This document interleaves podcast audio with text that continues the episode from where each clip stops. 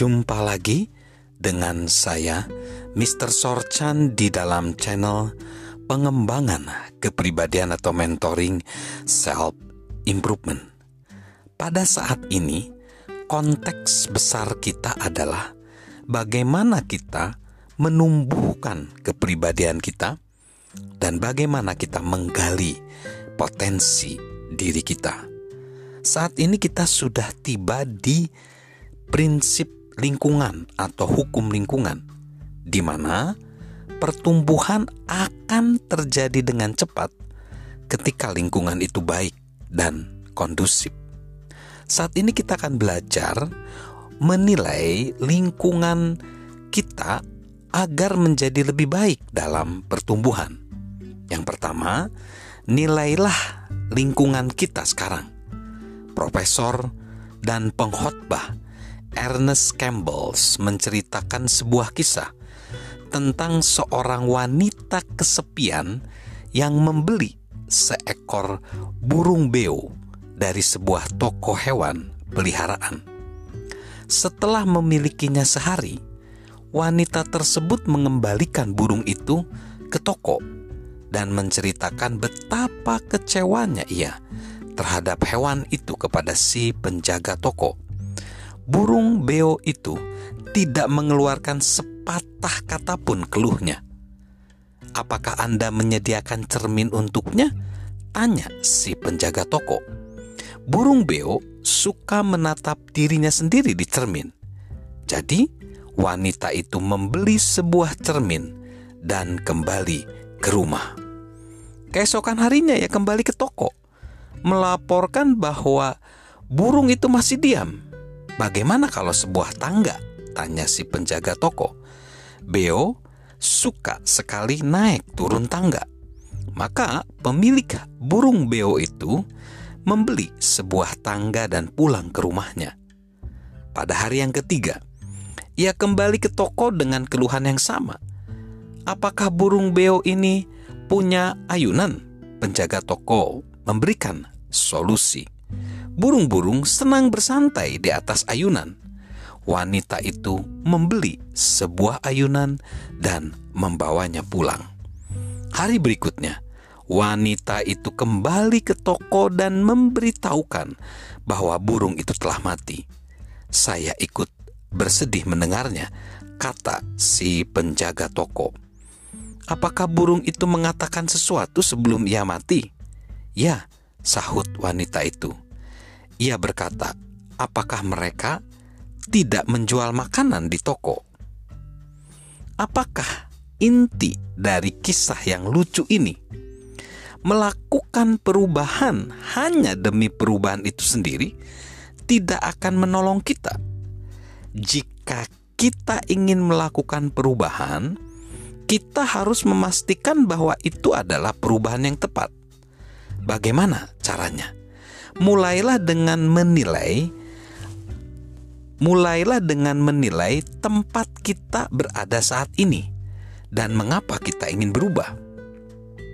Saat John C. Maxwell mempertimbangkan untuk melakukan perubahan dari satu lingkungan profesi ke lingkungan yang lain, dia meluangkan cukup banyak waktu untuk mempertimbangkan alasan yang menyebabkan dia ingin bertumbuh. Bagi John, ada tiga alasan utama untuk melakukan perubahan. Satu, dia terlalu cepat sampai ke puncak. Dua, dia merasa tidak cukup tertantang. Tiga, tidak ada tempat lain yang dia ingin capai dalam organisasi tersebut. Faktor-faktor di atas sudah cukup baginya untuk menyadari kenyataan yang tidak menyenangkan bahwa dia perlu melakukan perubahan pada posisi dia dahulu dan apa yang sedang dia lakukan sekarang. Salah satu cara untuk menilai apakah kita sedang bertumbuh dan berada di lingkungan pertumbuhan yang kondusif atau tidak adalah mengamati apakah kita bergairah dengan apa yang sedang kita lakukan, atau malah sering menengok ke belakang untuk melihat apa yang sudah kita selesaikan. Jika masa depan nampak hambar, cuma diisi rutinitas atau keterbatasan, kita mungkin perlu mulai melakukan perubahan. Seperti halnya naluri kita mungkin merasakan bahwa kita sedang berada di lingkungan yang tidak akan merangsang pertumbuhan kita. Namun, bila kita merasa kesulitan untuk mengambil keputusan mengenai situasi yang tengah kita hadapi, kita perlu melakukan pendekatan dari arah yang berbeda.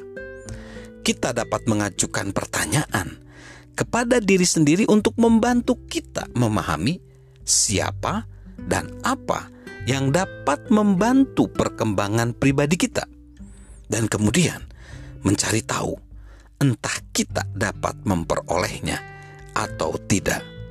Bukit ini adalah sebuah daftar pertanyaan yang dapat membantu kita untuk mengambil langkah awal.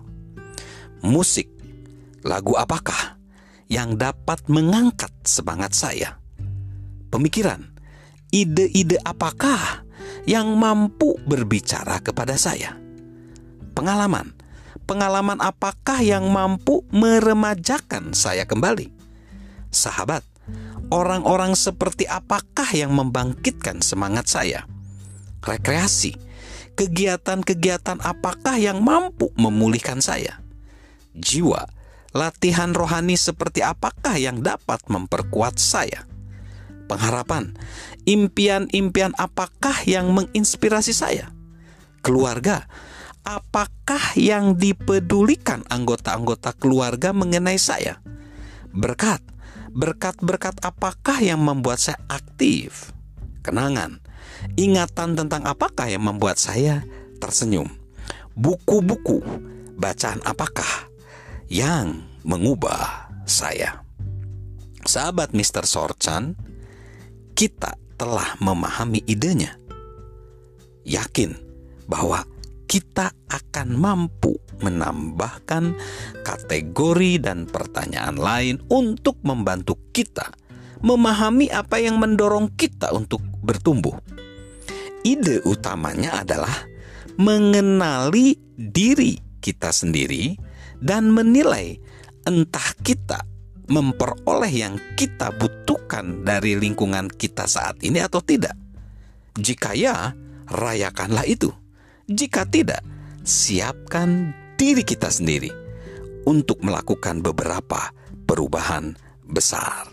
Salam untuk bertumbuh senantiasa. Salam sukses luar biasa. Salam sehat selalu dari saya, Mr. Sorchan.